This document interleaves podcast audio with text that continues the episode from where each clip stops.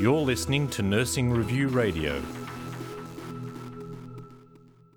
The proposed Medicare Benefits Schedule review by the federal government met with sharp objections from the Australian Medical Association this week. I am joined by the AMA Vice President, Dr. Stephen Parnis, to discuss the reasons behind the AMA's reaction. Dr. Parnis, the AMA took issue with Minister Susan Lee's announcement for review. Why is that? Well, the AMA's been cautiously supportive of this approach since it was announced way back in April.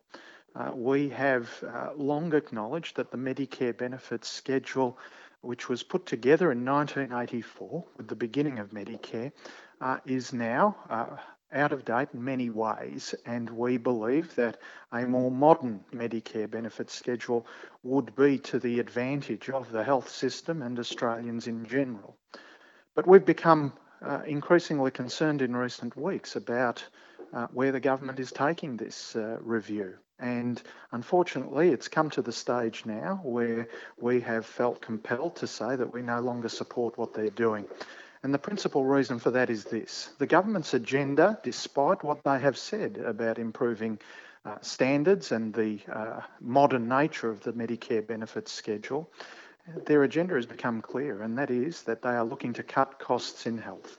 Unfortunately, that is no different to what they did last year when they attempted to pull billions out of health expenditure through GP co-payments. And we have to call that for what it is. We cannot allow the government, under the cloak of improving quality, to try and pull substantial amounts of money out of health. The sky is not falling in when it comes to health expenditure, but if they keep pulling money out, then it will. And that's why the AMA has objected so strongly. The AMA agrees, though, that there is indeed a need for updating some Medicare policies. From your point of view, what are the major issues that need overhaul? Well, the key things that we consider as necessary are to ensure that there are Medicare items in the schedule that reflect modern practice, whether it is diagnostic or therapeutic procedures. We think that that needs to be done. But that is not particularly radical because the key blocks in the Medicare schedule that have made Australia's health system so successful over the years are still there. And by successful, I mean that we have a relatively average spend compared to other advanced economies, but we have some of the best health outcomes in the world. So if we can improve efficiencies, have modern methods, then that is something that we are supportive of.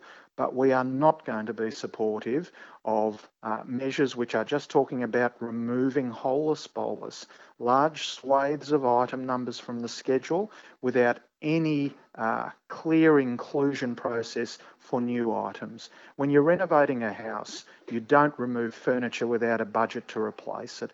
And that's the concern that we have with the government. And how do you feel the government should approach these reforms?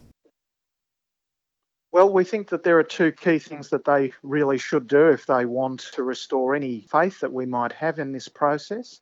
One would be a clear guarantee that as part of any recommendations by working groups for parts of the Medicare benefits schedule, that there is not only recommendations allowed for removal or update of certain item numbers, but also that there is room for recommendations to add item numbers. And the other thing is the nature of the committees being established.